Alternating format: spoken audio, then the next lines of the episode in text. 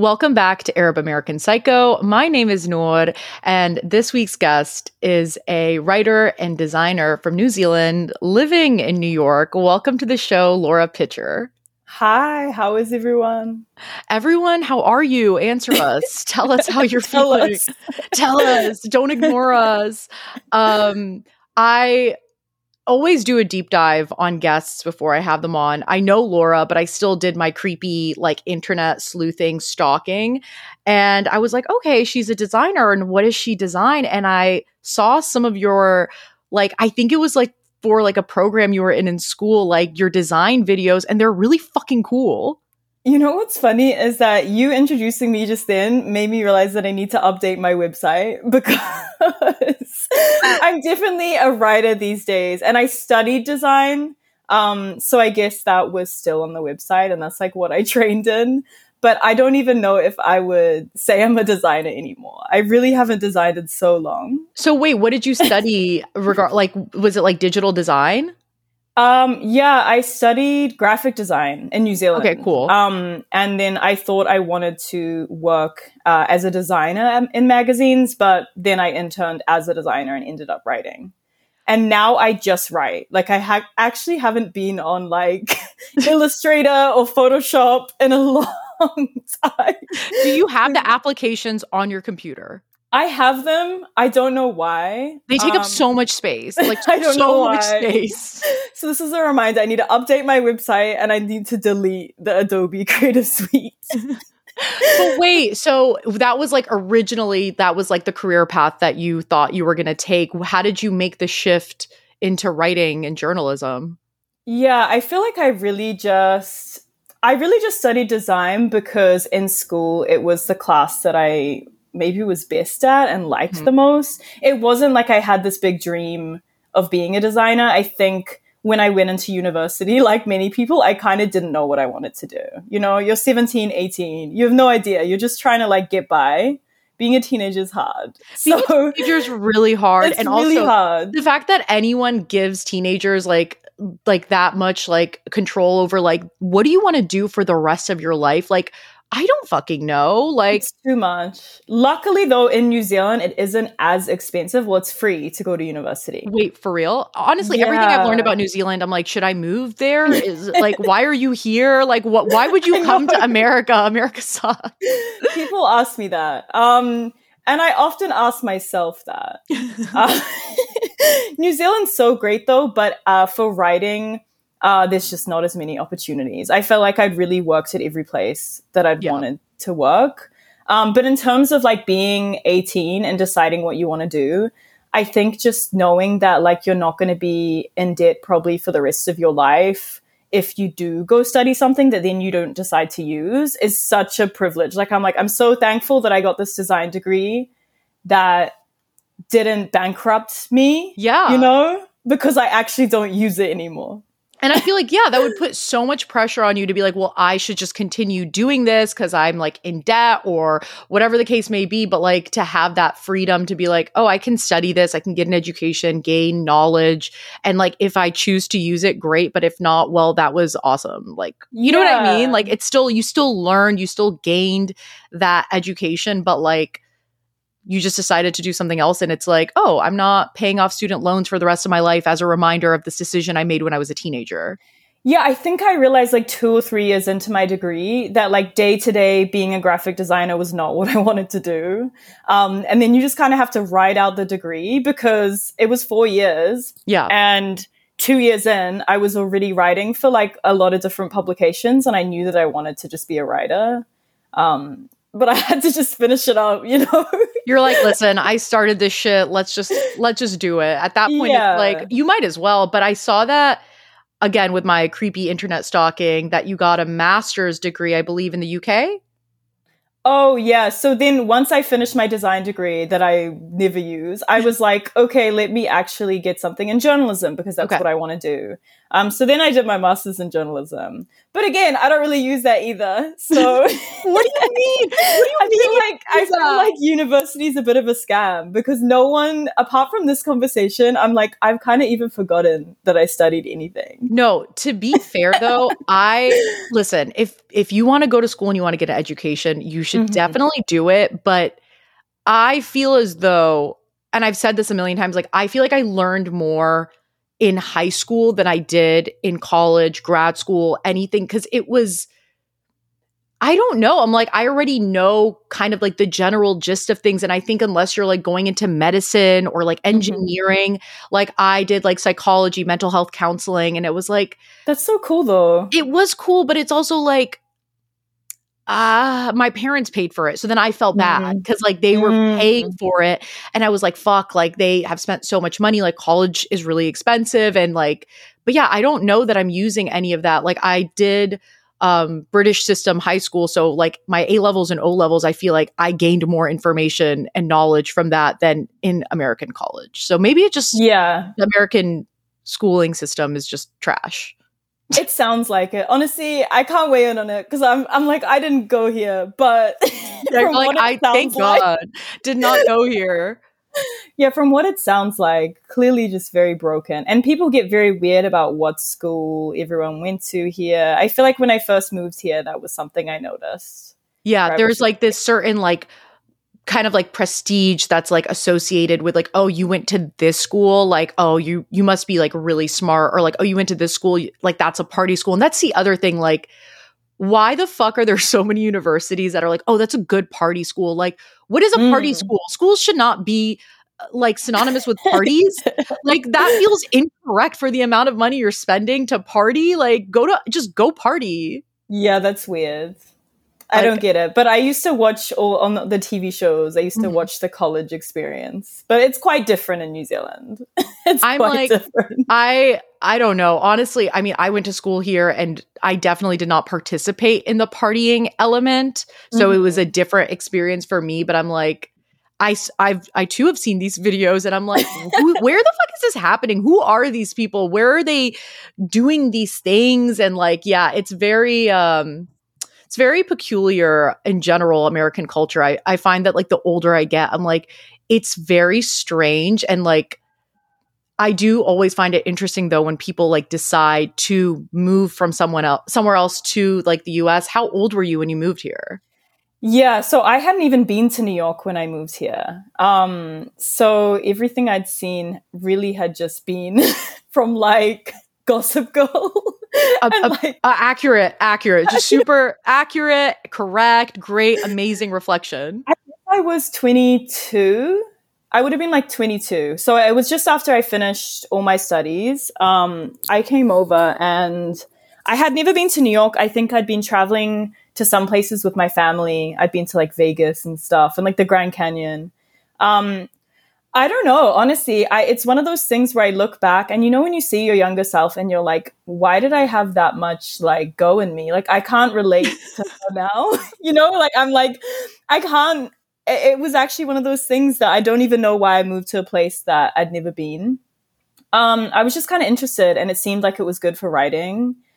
And luckily, it worked out. But I feel like I feel like in New Zealand and honestly, a lot of places in the world, we get bombarded with so much like American television Yes. that we're told that this is like the peak of culture. And I do love New York, but like since moving here, I've really like come to peace with the fact that like you don't, I really felt like if I ended up in New Zealand, I wouldn't be doing, I wouldn't be a part of it all. Yeah. And now I'm choosing to be here, but I'm like, actually, there's so many interesting things happening in so many different countries around Yeah. the world.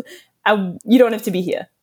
No, America does a great job of like just spreading uh, honestly propaganda that like this is the best and like this is where everything is happening and if you're not here you're like missing out on like this experience which is like you cannot find this anywhere else and I think New York is special. I will say that, but the rest of America like I I could take it or leave it. I know. I actually love New York so much, um, but I don't think there's anywhere else in America that I would live. No, like legitimately, I'm like, if my parents didn't live in Florida, I would probably never even step foot in Florida, just in general. Yeah. Like, I would probably avoid it with all of my being, which also confuses me because people love Miami. And I'm like, why? Like, I just love Miami, ironically. Like Okay, Miami, that's fair. Is a, Miami is a fun place to go and just wear like slutty little outfits and just Fair. drink by the pool, have some fries. You're gonna spend like twenty dollars on some sushi, Yeah. but if you sure. can accept that and just lean into it, you can have a good two three days. That's true. Two two to three days. I feel like yeah, that's like the max. But like to actually reside there, I'm like, why do you hate yourself? Like, do you just love sitting in traffic for no reason? Like, is that something that you enjoy? Um, but no, I I was like looking up facts about New Zealand. Oh my god, I want to hear them. okay, there are more sheep in New Zealand than people. Yeah, That's that's, actually real one I already knew. I But, think like- it sounds about right. I thought that that was. I feel like I found or I heard that for the first time, like in a cartoon, something. So I assumed I was like, oh, it's not real, but like it is real. I think so. I think it's something that I heard a lot when I was there, and I believe it. There's a lot of sheep, and What are they lot of- doing? Where are they? Like, are they just roaming in the streets like stray cats? no, like, no, where are the sheep? they're not roaming. They're like on farms and stuff. It's all Okay. regular. It's Okay, all, okay. It's like regular sheep behavior. Okay, so they're not like- Zealand. You're not like at you know a grocery store and you step outside and there's like a sheep just like hanging out there. That's not, not happening. You might see some sheep on the back of like a truck Okay, that feels like the right place for a sheep to be. because they're probably going somewhere. yeah, you know, sheeps have We- places to go. have, sheep have places to go. The plural of sheep is sheep noir. they uh, have a lot on. They're, they're booked and busy. Yeah, but like it was a lot of sheep facts. And then there was also like anywhere you live in New Zealand, like you're basically close to like some body of water. Like there's just Yeah. you're by the water no matter where you are. Is that accurate? Yeah, because I mean, it's an island. Well, it's two islands, so Yeah. it's Let- you can definitely drive across pretty easily. But I also read that it's like one of the most culturally diverse places. Hmm, that's interesting. I don't know. You're like, hmm. I think just like because obviously growing up in New Zealand and now living in New York, I don't know what website was saying that. like New Zealand is a very white country. Yeah. Um, I wouldn't say it's that I would think it's one of the most culturally diverse places to live. I don't know that it was a reputable source that I was gathering information okay. from. I literally Googled like facts about New Zealand and like the Mhm. first five Google searches, I was like, what the fuck is this? And I was like clicking through and I was like, first I was thrown the sheep thing. I was like, what the fuck? I need more information on this. But then it was like, yeah, New Zealand is one of the most culturally diverse places. And I'm like, listen, I've never been there, but from what I have heard, I don't know that that's true. Yeah, I'm not sure what website this is, but they're on the money about the sheep for sure. You're like, so far, the sheep thing, the sheep the thing is sheep real. thing sounds about right. Yeah. And um, apparently, the kiwi is not native to New Zealand. That was one piece of information that I was like, that's fucked up. Wait, kiwi fruit or the bird? No, the fruit. Oh, The bird. because I was gonna say the bird is definitely. The bird is. Mhm. And also, the bird doesn't fly. That's true as well. I'm That's- here to. That's fucked up. That, I literally was like, w- this poor bird. Like, you have everything that looks like you would need to fly, take flight, and yet you can't. But yeah, apparently, kiwis were imported from Japan. I might be making that up, but they were imported Wow, you're from actually somewhere. teaching me stuff about New Zealand. This is know. actually now just a lesson on New Zealand by me based off of the top five Google searches on New Zealand. and it's just me going, "Wow, I didn't know that," and like really showing me up because I grew up there, but I'm actually not from there. Wait, where are you from? So I don't have like New Zealand parents. I was born in England. So I moved Oh, over when I was quite young. Okay. Um, but I grew up I grew up there, but yeah, my family are still there, but I was born like an hour out of London. so what do you identify as? Like, are you like, oh, I'm a Kiwi, or are you like, no, I'm British? I'm definitely a New Zealander, I think. Like I love London and I like have lived there for a little bit. I lived there for a year. Um, but I don't think any of my British friends would consider me British. Like you know? Yeah, yeah, yeah. yeah. Um, and I, I mean, I spent most of my time in New Zealand and I grew up there. Um, but now at this point, it's been like coming up for six years that I've been away from it. um, Mhm. From and you were just there recently, like over the holidays.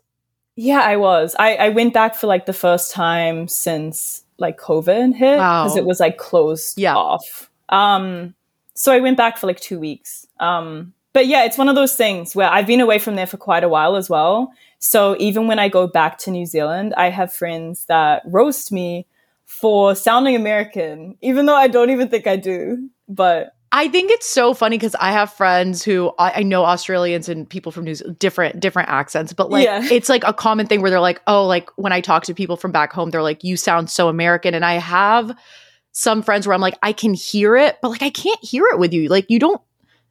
Like, luckily for you, don't sound American. No, I don't think I do at all, but it's interesting because I uh, I think it was on the plane ride back. I said something about the flight attendant asked me if I was where I was going. I said going back to New York, and then she said something like, "Oh yeah, I knew you weren't from New Zealand. You you sound American." So now people don't even think I'm from New Zealand. Like would- I'm like I would fight her. I would fight her immediately. I would be like, bitch, what do you mean? How, can you not hear me like with your ears? Like, I know. So I'm definitely a New Zealander, but New York feels like home now at this point. I mean, yeah, you so you've lived here for you said 6 years, right? Yeah, it's been like five, a year in London, but like five here. Um, and so when I say like, oh, I'm going home, in my head, it's New York. Yeah. Yeah. I mean, yeah, then like I mean, I also think like living in any place for like over a year, like you're to feel like, oh, I that's where I'm from. That's where I live. Yeah.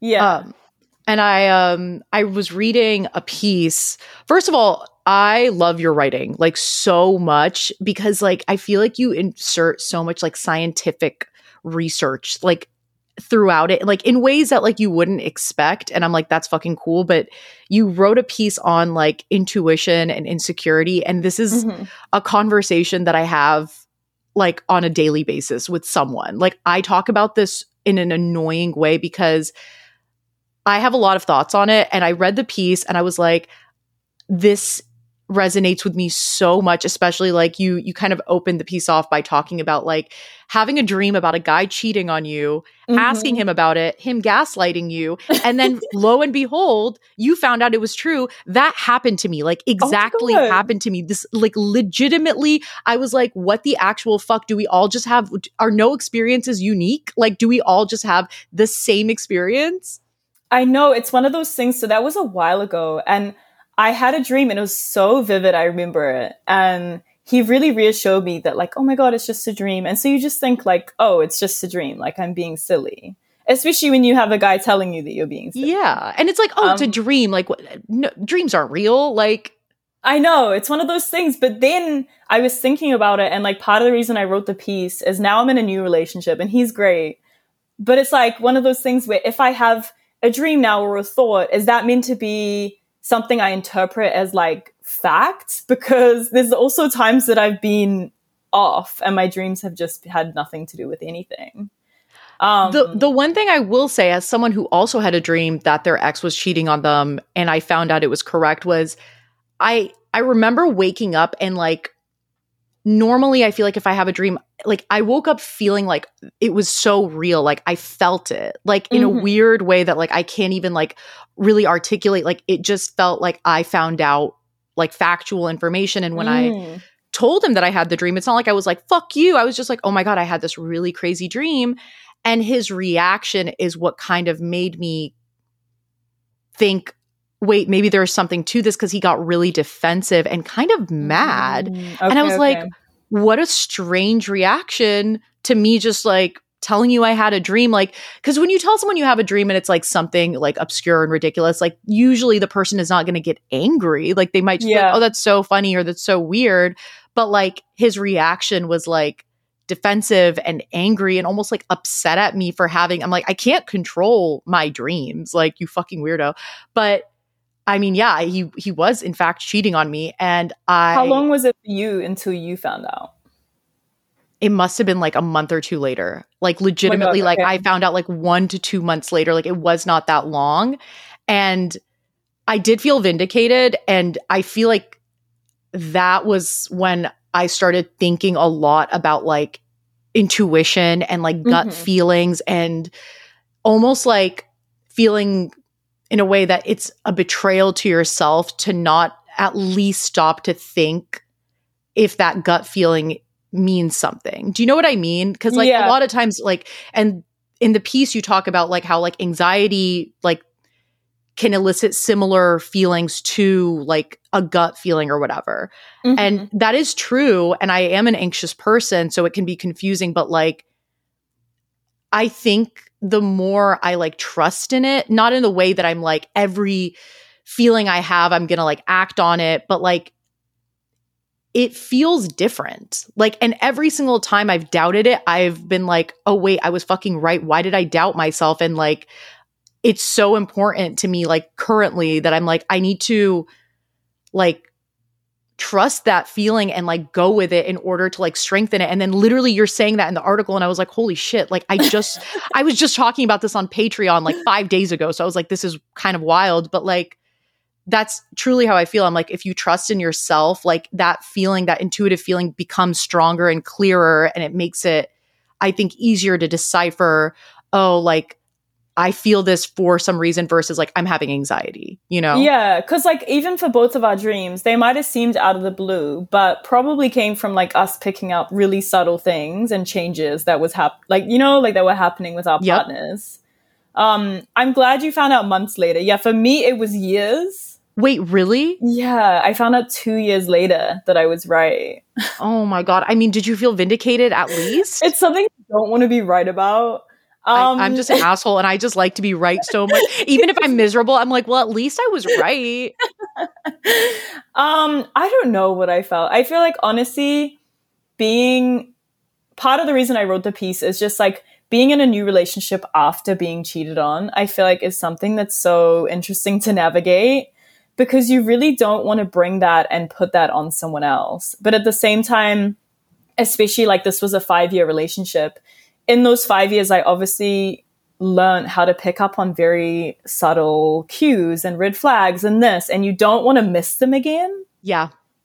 like you, you're you're like you're look in a way I feel like you're kind of like looking for them and I feel like yeah, you're a little traumatized. So like that's yeah. a normal thing cuz you want to protect yourself and it's like in like again coming back to like that like intuitive feeling like your body is now like this has happened before you need to make sure it doesn't happen again type of thing. Yeah, and I think the only thing that you can hope for is and ask for is like at the end of the day now you're with your new partner, even if you have a dream and even if it hasn't happened, they don't get defensive. They're patient with you. They're reassuring and like you know like at, and that's what I have at this point.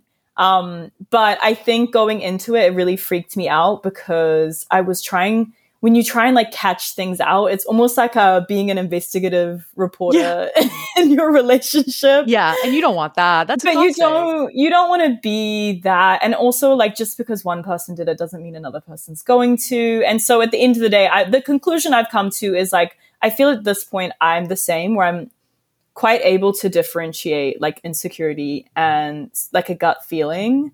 Um, but at the same time, I just know that love is like taking a risk. And I think it's worth it. So I'm like, I'll just take this risk. And you can't really do anything. Like, even if you stay up all night after having a dream that someone's cheating on you, if if they did it, you're probably gonna find out anyway. So just I could not agree more because even after that, like I I very consciously made an effort to not kind of assume that. And mind you that wasn't even the first time i had found out that i had been cheated on. Like i that was first time for that relationship but Same. like i've been cheated on quite a bit. Apparently it's mm-hmm. very fun to cheat on me. But i'm like why am i going to like allow these people's behavior to like control my behavior? Because i that's something that's fully up to me. And it's like no matter how much I decide to like be a little fucking detective and, you know, look for things, like mm-hmm. if it's happening, first of all, there's nothing I can really do about that. But also, like, I do really believe like you, that information will come to you somehow. Like, yeah. you don't need to seek it out. Like, in any situation that I've been cheated on, it's never been me like digging around to find out. Like, it's just truly fallen in my fucking lap. Like, for sure. And if it doesn't and they take that to their grave, like, that sounds like a them problem. Like, 100%. I don't know. That doesn't really sound like my problem. Like, I'm at a point where after that relationship, I was like, there's no one else. Like, loving someone is always going to come with a risk, but I can't get to a place where I stay up all night thinking about this or I'm anxious about this, anxious about that. Cause like we've all been in that place where you're convinced something's happening and you're going through their Instagram followers or like mm-hmm it's not spiraling. it's not a good place to be in. And you find like any little crumb and you like sit there and like fixate on it and try to like hypothesize what it could mean. And like now you're like fucking deciphering like emojis and you're like, why am I doing this? Yeah, and then you have a partner who's like, you have a problem with insecurity. But uh, the reality is, is we were on the money. Um, it's true and we just need to be with partners who like don't make us feel like we have to be like on the lookout at all times. Was there anything that you did or like did you like say okay i'm going to take time or just to to leave that kind of relationship and deal with it and move into like a newer relationship? Yeah i mean i took 3 years of i was i wasn't like dating anyone seriously for 3 years I would go on dates and I had like a couple of like situationships because it's New York. Yeah. Um, which were hell. But I actually really liked that I took those three years because I think even before that five year relationship, I was in a relationship in high school. Mm-hmm. And so I just hadn't been single. And I felt like I hadn't like gotten to know myself outside of a relationship well enough. And I think the more you kind of know yourself, the easier it is for you to advocate for yourself and like what you actually want. And I just hadn't even taken that time. So that's what the, I did in those three years. There was no like magical formula. It was just like me just figuring out what I actually wanted and what I didn't want like everything you're saying i'm like i could not fucking agree more like sincerely because that's kind of exactly what i did i was like i want to be alone. I want mm. to take this time to like get to know myself, to trust, to build that trust in yourself. Cause I think something that happens when you have been cheated on is you start to kind of doubt yourself. Like, yeah. And like, you're like, am I dumb? Like, how did I not notice this or what, whatever? Like, uh, that's how I felt. Like, I was kind of mm-hmm. like, how did I not know?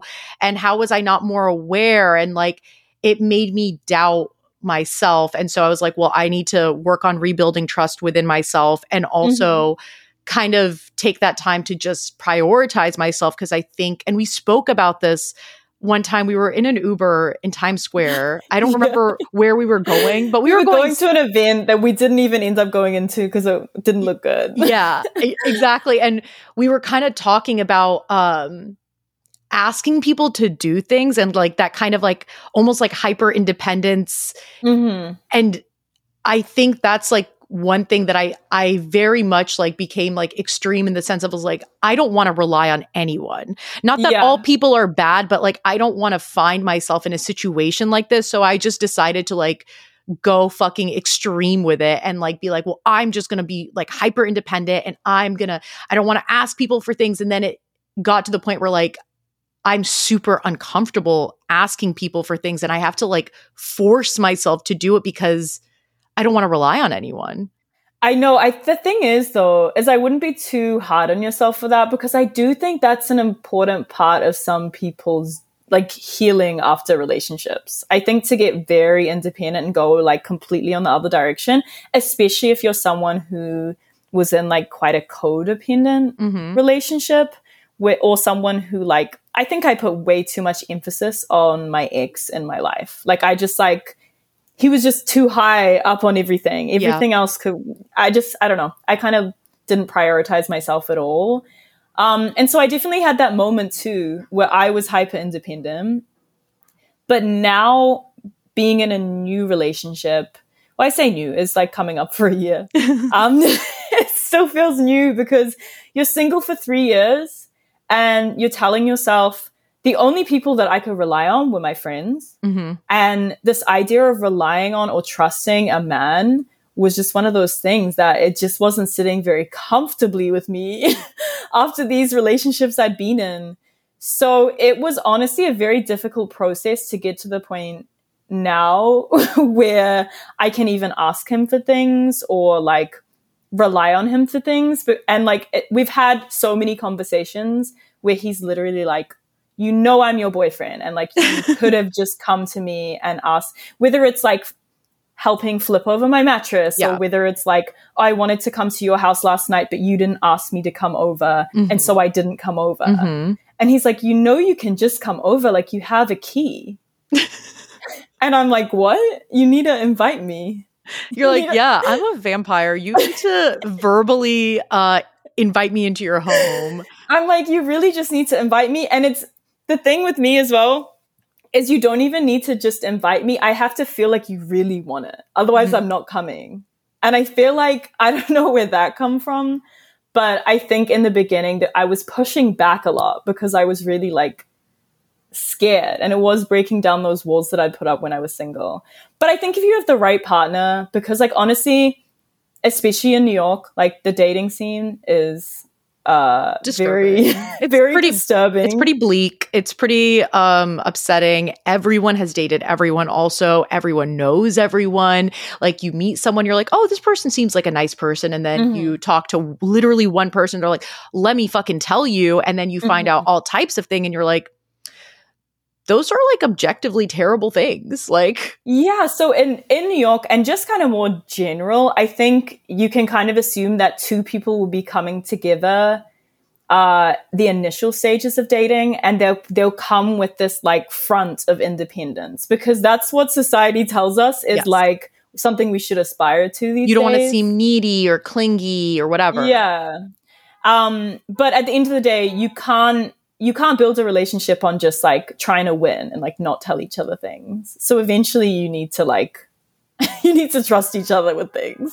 But I feel like honestly, like obviously to a certain degree, right? I think it is kind of important to have a little bit of like doubts early on because I feel like it Mhm. puts the partner in the position where they have to like provide you with that kind of comfort or confidence in the relationship that I think is necessary and like thinking back on other relationships where I've very much just gone into it and like trusted everything this person mm-hmm. said and and immediately felt like I can ask them for things whatever like I think men sometimes take that as like you need me and it fucks them up a little like it it turns them into maybe even a person that they might not be where they feel Yeah. so like in control that they kind of you know men men in control it's it's a bad combination historically it isn't good. Um yeah, I feel like I've written about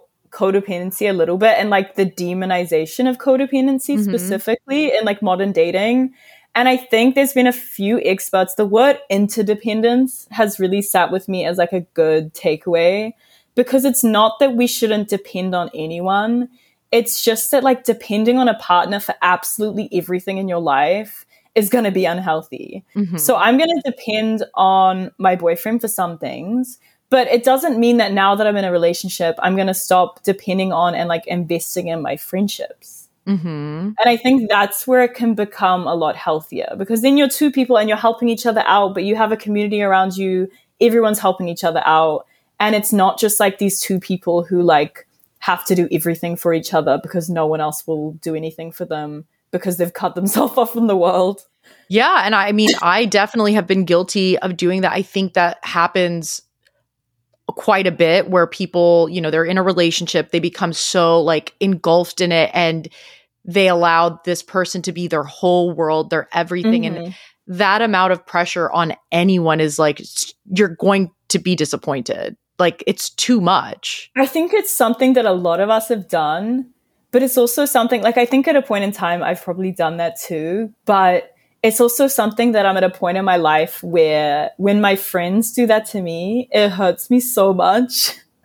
like so much. There's maybe nothing more painful for me Yeah. than a friend that I love so much just disappearing. Yeah, it's cuz it's it's sad and it's like you have this relationship, this friendship and this person is in your life and you're you know, I think with friendships it's like you have friends who are like, "Oh, this person I can go to for everything or I can go to this person for this or that." And like again, you kind of like you do rely on them in a certain way, not in the way that they're responsible for like managing your emotions, but like oh, this is like my friend, this is my person, and they're going to mm-hmm. be there. And then, you know, feeling like, oh, like they met this random man and now where the fuck are they? And it's like, really? I know. And I feel like, I feel like as girls, we need to realize that I don't think men do this as often as we do it. No. Uh, and it's really sad because they, I, I feel like men get into relationships and they'll still go drinking with the boys or they'll do that, they'll go skating, all of that. But I feel like sometimes as women, it's this narrative of like we have our girlfriends until we meet the right person and then we're no longer going out and we're no longer doing this because like we've met the right person. And it's it's a hundred percent like the like societal kind of norms that are pushed onto us that like yeah. uh, you're a woman and your goal is to find a husband and yeah. everything else in between is just like you know essentially you're you're just surviving until you find that man because how you'll die you know? Like, yeah. And then your friends just become people that you see every now and then. But i'm just like we need to we need to really pull ourselves together and and like remember that like yes we could stay in with them every single night but like no actually that's not even healthy for our relationship to mm-hmm. do that. Um but yeah it's like it's really hard. It's it's not like it's all our fault. It's kind of how we've been conditioned. Yes definitely there's a lot things. of conditioning happening. Yeah, but it's I think it's something that for me going from being single for 3 years to being in a relationship, it's something that I've been so aware of where I'm just like, and every time there's a moment where I'm like, oh, I want to cancel and I just want to like stay at his house and watch movies. I'm like, no, no, Laura, like you can't let them win. you can't let them win.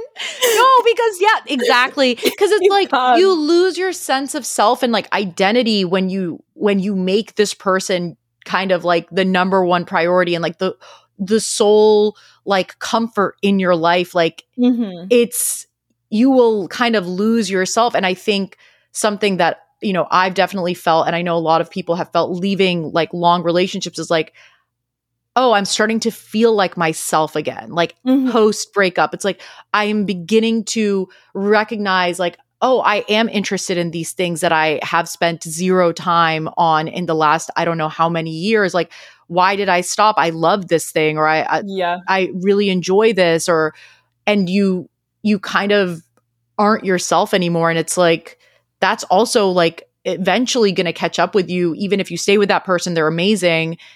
You, without having identity and knowing who you are and like what you enjoy, it's like, what the fuck are you doing? Yeah, I think that relationship, we have, well, New Zealand does, I don't know about America, but like sex ed in school. Um, but I think there needs to be like relationship classes. That would be like great. Friendships and like romantic relationships.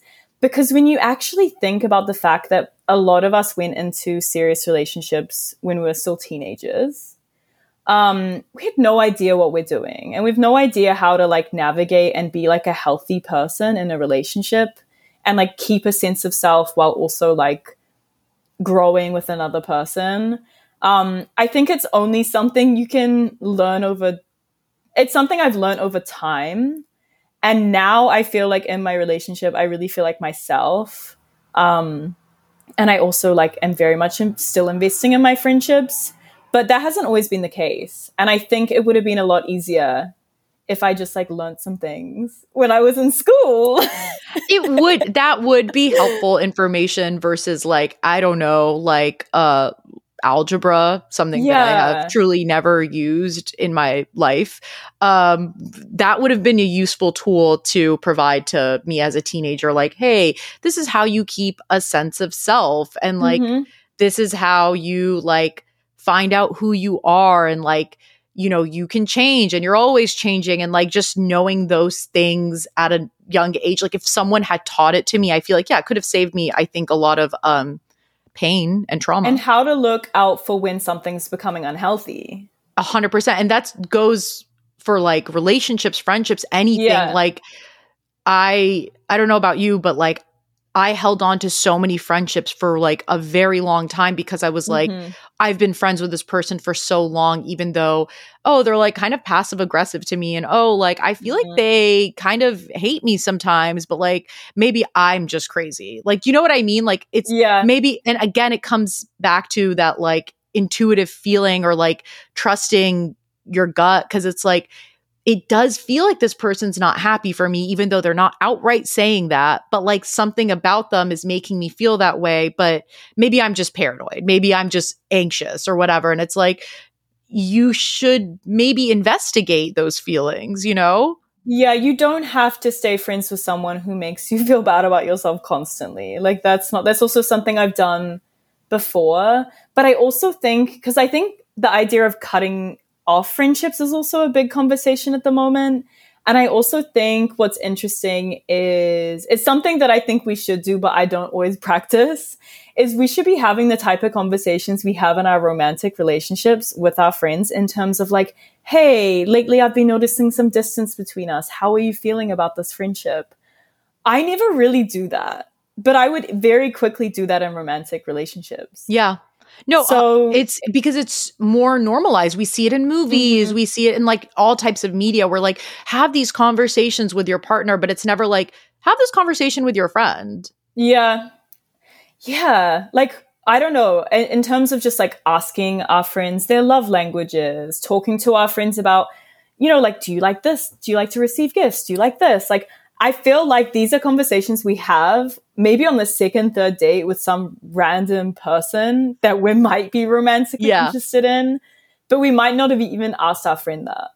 Yeah, um, and and it's it's kind of crazy that like these things are not spoken about typically and I feel like the only way I was able to kind of prompt these conversations is through me having boundaries and that's mm-hmm. typically where it the conversation begins but it's like if the conversation was had there would be no need for me to then kind of be like hey by the way like and you're kind of annoyed at this point. You know what i mean? Like yeah. you could have like mitigated that situation and approached it in a different way with like less tension or defensiveness if it was just a normal conversation that you had prior to there being an issue i guess yeah, there was something I heard. I don't know what podcast I heard it on, but it was something about being more direct so that you can be less resentful.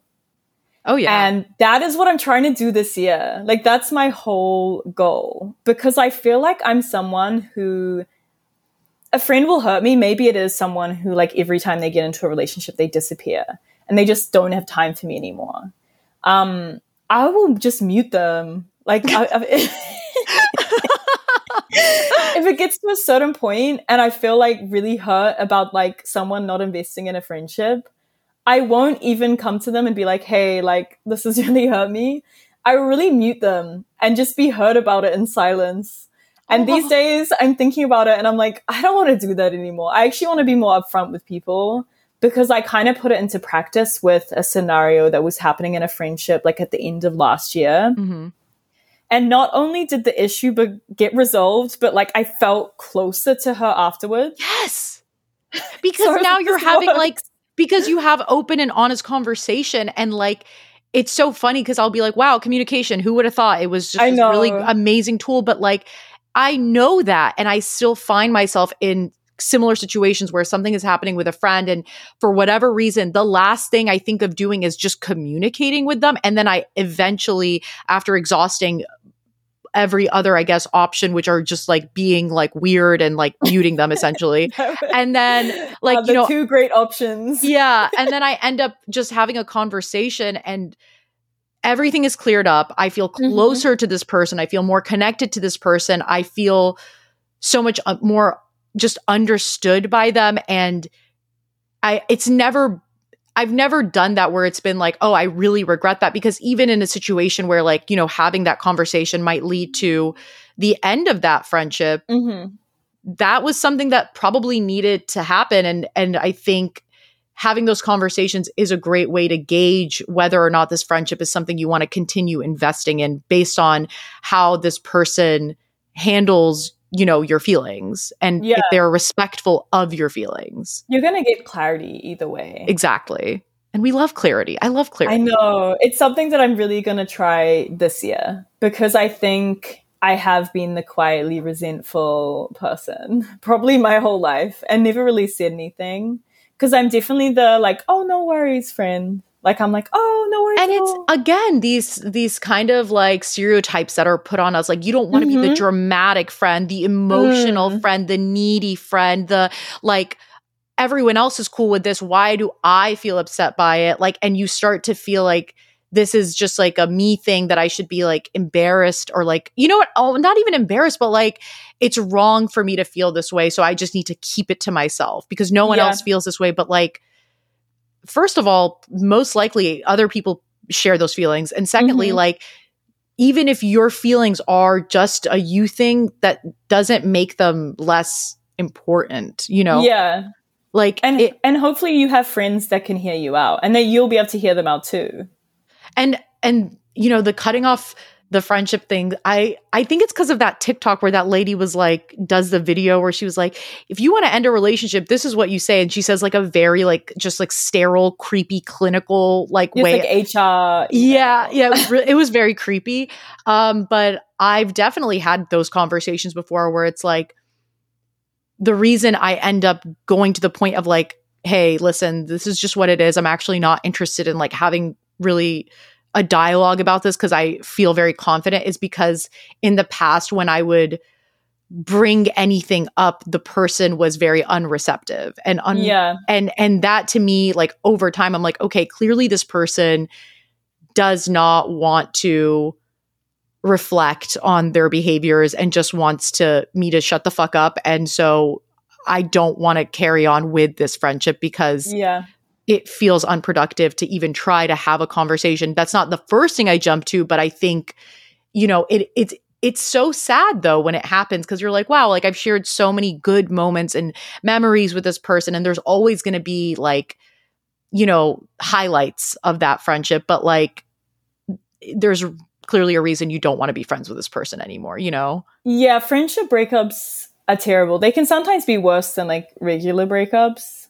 But I think and I think when I mention like um cutting off friend culture, it's not even once you're at the point where like you've tried you've reached out to them and you've been like, "Hey, this is what's bothering me." And they're like, "Okay, this is just what I do. Like, what are you going to do about it?" Cuz I think that's obviously not going to work. yeah Um, I think it's more like I do see those TikToks where people are like realizing that I protected my peace so much that I don't have anyone to invite to my birthday dinner. oh yeah i Like have things seen like those. that, yeah where I'm like, we do kind of live in a culture which encourages us to invest all of our time and efforts like inwards as like a self improvement project constantly.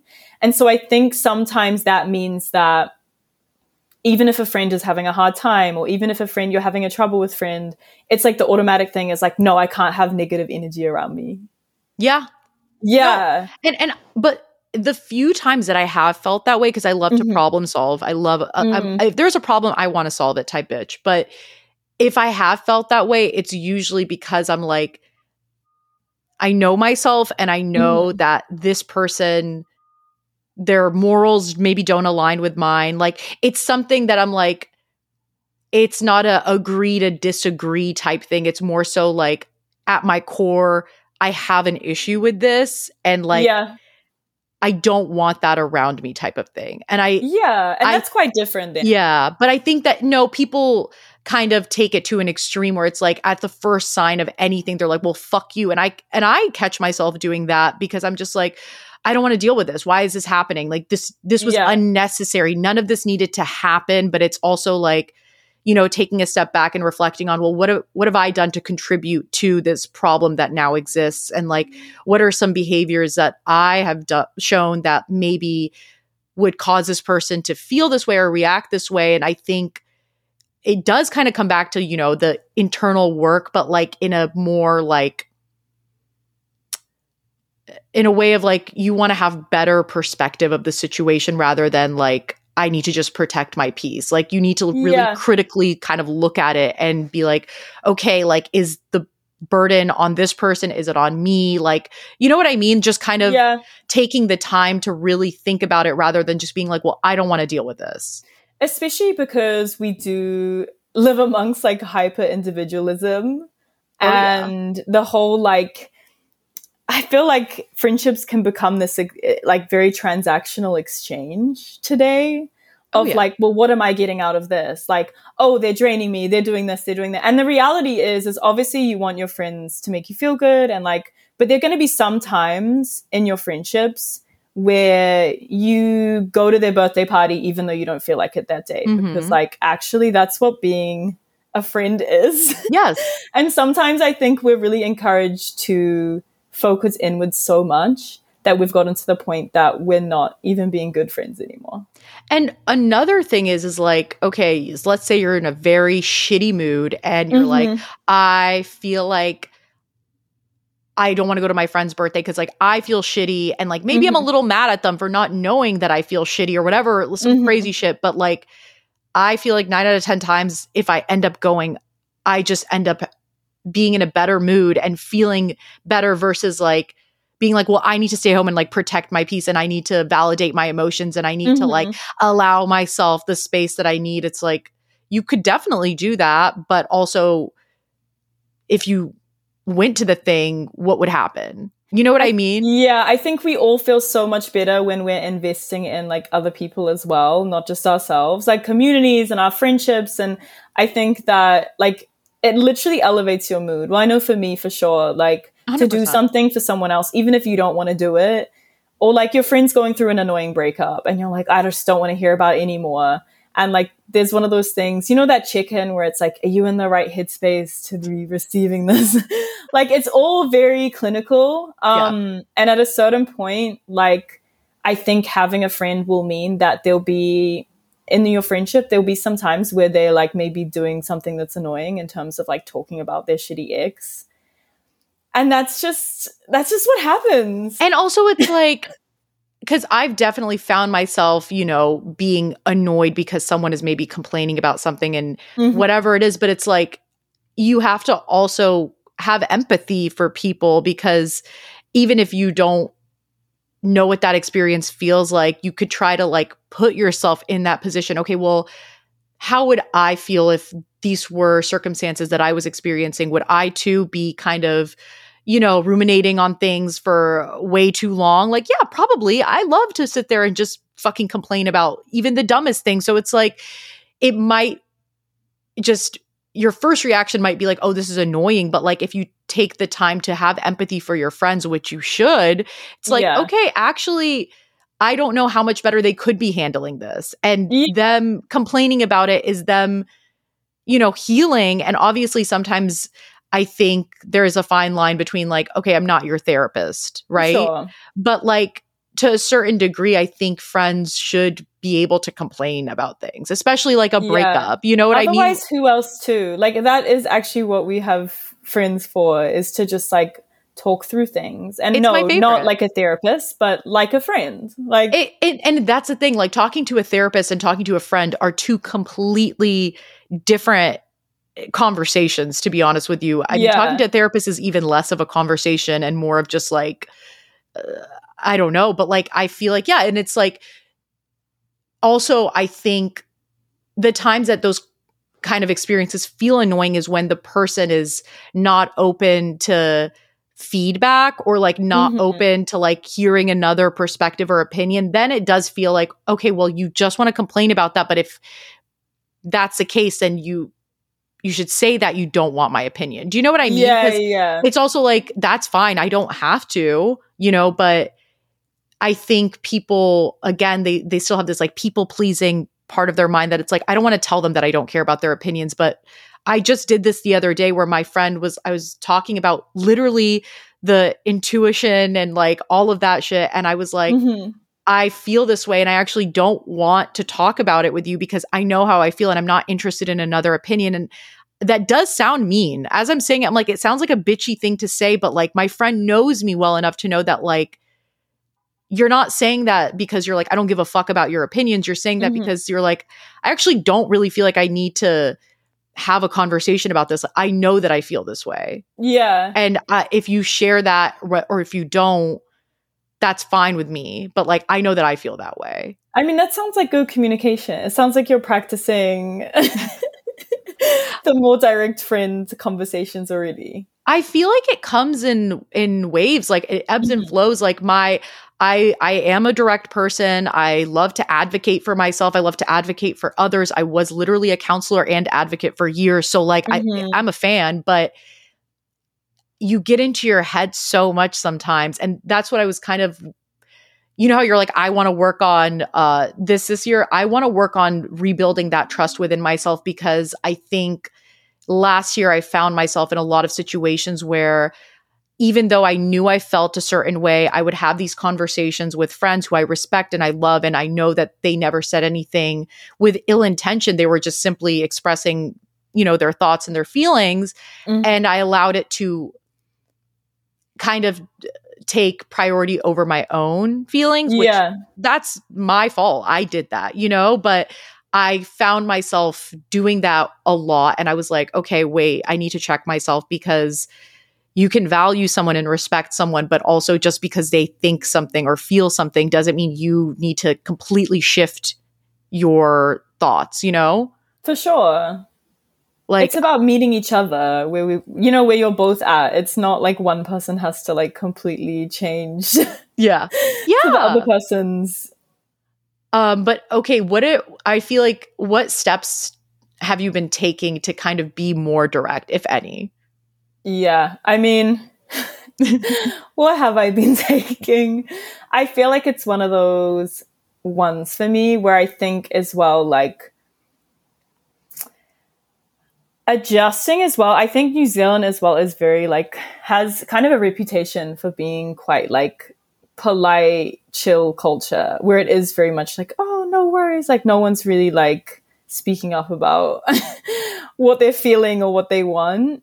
Um, and I think that I have some people around me now where I'm like, actually, I like the way in which you navigate the world. I feel like you're really direct. I feel like people know when they come to you, people know like how to move and what you want and what you're bringing to the table. And it's just like really nice because then, them, like, as a friend, you can come in and be like, well, like, I'm down for that or I'm not, you know? And I think for me in seeing it through other people, I'm just picking up little bits where I'm like, oh, I want to be a little bit more like that in that scenario, or I want to be a little bit more like that in that scenario. Um, and I think now it's about finding it a way to do it in my own way. Um, but I think even last year, having a conversation with my friend that was difficult, and it was literally me saying um, there'd been a scenario that, like, that really hurt me. It was kind of about money, but not about money, uh, in the sense of like, you know, one person owing the other person something yeah.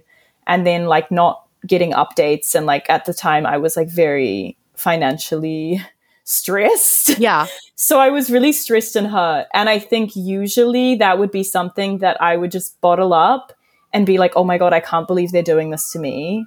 Um, I'm so hurt and just like not talk to them as much. But instead, I was like, you know what? That's one way to do it. Instead, I'm going to actually directly address it and be like, hey, this is, I know where you're at and I'm here to be a friend to you. This is also where I'm at. And like, this is how it's impacting me. And I'm really struggling because I love you, but like, this is really stressing me out. Um, and, and honestly, it's like a scary conversation to have. Yeah. It is, especially I think especially when it involves money. Yes, like it, it's money is just one of those things that I feel like adds this layer of like I don't want it to come off this way and I mm-hmm. need to present it in a way that I'm making sure that it can't be interpreted as do you know what I mean because it, yeah. it's it's just such a touchy weird subject that I think universally people are pretty uncomfortable about. It's really hard, and especially uh, I feel like in New York, a lot of people come together in friend groups who have very different financial mm-hmm. situations, mm-hmm. and then you're going out for dinner, and and like some people are ordering five five drinks and like t- two meal, and like you've purposely ordered just like a ten dollar yeah. meal, and then now you're paying like a hundred dollars splitting the bill. Like I find those scenarios so hard. Yeah.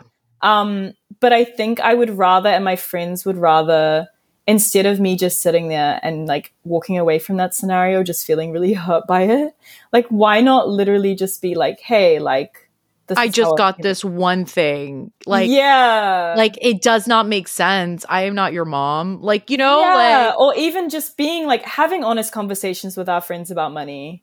Um, hundred percent so that everyone knows where everyone's at and can be aware. Um, so I think for me, it's actually something I've been wanting to do for a long time. It's just now starting to like put it in practice.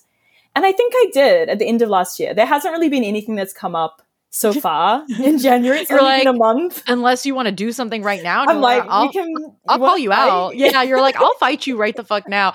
But no, I feel like that is like a big deal to kind of, you know, especially something that sounds like it was bothering you for like an extended period of time to like finally like Mhm. address it and like it it I feel like putting yourself in those situations, having these difficult conversations, it's never going to make those conversations like, "Oh, that's so fucking easy." And I'm actually excited about it, but it it does kind of with practice become easier and you're able to navigate those situations also I think in a more like timely manner rather than sitting on it for like an extended period of time which I feel like that's where a lot of resentment comes from and just shitty feelings that like again you could mitigate by like addressing it earlier on, you know? Yeah, because then it's ruined a friendship that you actually like hold dear. And I Mhm. think that scenario really helped me. I think also even in my relationship now, um, I think he often reminds me that like I have to tell him what I need, you know, because I think in the past I have been someone who's very much like, this is what I want to happen in my head. Mhm. But then if it doesn't happen, I'm kind of disappointed. Expectation management is tricky. But if I've never expressed that that's what I want, like, and I'm just moving through the world hoping that everyone understands what I'm visualizing, like, I'm like, I can't be doing this. Like, I really need to tell people what's important to me. It- and I hope that my friends do the same. Exactly, because it's it's the type of thing that you want other people to do with you. So it's like, well, then I should probably also be doing that. You know, like yeah. and I think that I'm a direct person in the sense of I Mhm. never assume anyone can read my mind. And, but again, I think I am a little too extreme about it. Like that's the Mhm. thing. I'm like, I think it's also like finding that balance because sometimes I will prematurely be like, oh, by the way, I don't feel comfortable with this. And it's like, Nora, nothing has happened. Calm down. Like, you know what I mean? And it's like, Mm. I, finding that healthy balance of like yes you should advocate for yourself you should express your wants and your needs but like you know uh, there's a time and place and also like it's it's definitely more of like an anxious thing for me where like I'm like well I need to say something ASAP because I don't want that to happen but it's like nothing has even happened so wh- yeah. relax you know I do know though that when friends talk to me about something where they'll be like, "Oh, this is really important to me." And I'll be like, "Oh, like if a friend is like, "Oh, if someone's late to something, I really interpret that as like extreme disrespect." I feel like I'm usually a pretty on-time person anyway, but with that awareness in mind, I'm going to make sure that like they don't they know I don't disrespect them. and, like exactly move accordingly. Yeah. You know? Yeah. So I think it's one of those things It probably just gets easier with time. I feel like I'm really at the beginning of trying this. So hopefully hopefully it gets easier with time. I think I feel will. like I've been practicing it a lot in my romantic relationship and now I'm like let me take this to other relationships because that's important too. it just seems like you're very self-aware and i feel like being self-aware is kind of the most vital part of you know advocating for yourself you know what i mean because Mm. like that's kind of how you gauge it i think and it sounds like you're you're doing it I mean, hopefully, even when I talked to my friend and had the hard conversation, she was like, Oh my God, I'm so glad you came to me because I noticed you weren't texting me back. And she was like, I know that in these scenarios, you can often just like withdraw because she knows me as a person. yes And I'm like, actually, that's so unfair of me as well to withdraw and like make someone feel that stressed as well, just because I can't like handle something. So, yeah, I definitely feel like I know how I contribute to it as well. Like, I don't think withdrawing is a helpful Yeah. response. and like that's the thing it's like it's it's a self-awareness thing like okay i know that this is my kind of like phys- this is how i react to things normally i withdraw Mhm. but like understanding why you withdraw and then like taking the time to like figure out okay well what steps can i take to not do this in the future and yeah it really is kind of like a practice that like over time the more you do it it becomes second nature to you and it becomes easier to like foster these open healthy relationships with friends with partners regardless like you just have to kind of keep doing it and it's when you get comfortable with it and you're like, "Oh, I got this." Like I'm fine that that's when I found myself not doing it anymore and I was mm. like, I got I got too cocky about it, you know? Yeah. Like and that's why it's like a constant thing you have to be kind of aware of and thinking of and yeah, let things slide here and there. That's fine, but like to a certain degree it's like, well, that's how people start to I think not recognize or realize what you need because you're just letting so much shit slide. Like you know what I mean? It's it's yeah. like it's like a you have to have a balance. I mean, we're going to be investing in and watering our relationships for our whole life. Like it's not it's not one of those things that will ever be done. No. And I think we're always just going to learn what works best. And it's also not a one size fits all with every friend as well because everyone's obviously different. So how things are going to be approached is going to be different. There's some friends who I've had to accept that like maybe it's not even worth that conversation and it's just like readjusting them in my mind and like where they fit into my life. Mm-hmm. Um so it's going to look differently for everyone. And yeah. honestly, I kind of love all this stuff. Like I feel like I think about my relationships and my friendships a lot. Um, so I'm like very down to just like try and get better at this my whole life. Honestly, same. And I I truly like feel like this conversation is so like for me like I'm like this is so relevant to me right now but I think it's so relevant to most people because it is kind of this tricky thing and every relationship is so different and every friend and every person communicates in different ways and it's like figuring it out and I think over time all it does is help you understand that person, help you understand yourself, have better, healthier relationships overall. And it's like, it's something worth investing in. We're like, yeah, you can't lose. It's, it's, yeah. Yeah. However much time we're all putting in, I know in New York it's all like grind culture, but however much time we're putting into like, our our work, going to the gym for our physical bodies, our this, our that. It's like our relationships need to be up there too. Like they're so important. So a thousand percent. Like yeah. I'm like I agree with everything that Laura has ever said, and I want that uh, documented. Uh, but thank you so much for joining me and having this really amazing conversation. It's uh, I'm like, this is so fun. If my laptop wasn't dying, I would keep going, but it is at 6% and oh we God. are at the hour mark. But yeah, where can people like follow you? Where can they find your writing? Anything that you want to plug? Um, I mean, Laura Pitcher on Instagram. And I guess from there, like my articles are on there, um, yeah. my website and stuff. But but no, thank you for having me. Of course, this has been really, really fucking fun. And yeah, I'm going to have Laura's Instagram linked in the episode description as well as her website. And yeah, she's written for so many publications. Like, it's very fun reading My your, your work. I'm going to update because it's clearly out of date. I'm not a designer. she's not a designer. um, but as always, guys, don't forget to floss your teeth, wear your sunscreen, don't be a fucking asshole. And I will talk to you next Sunday.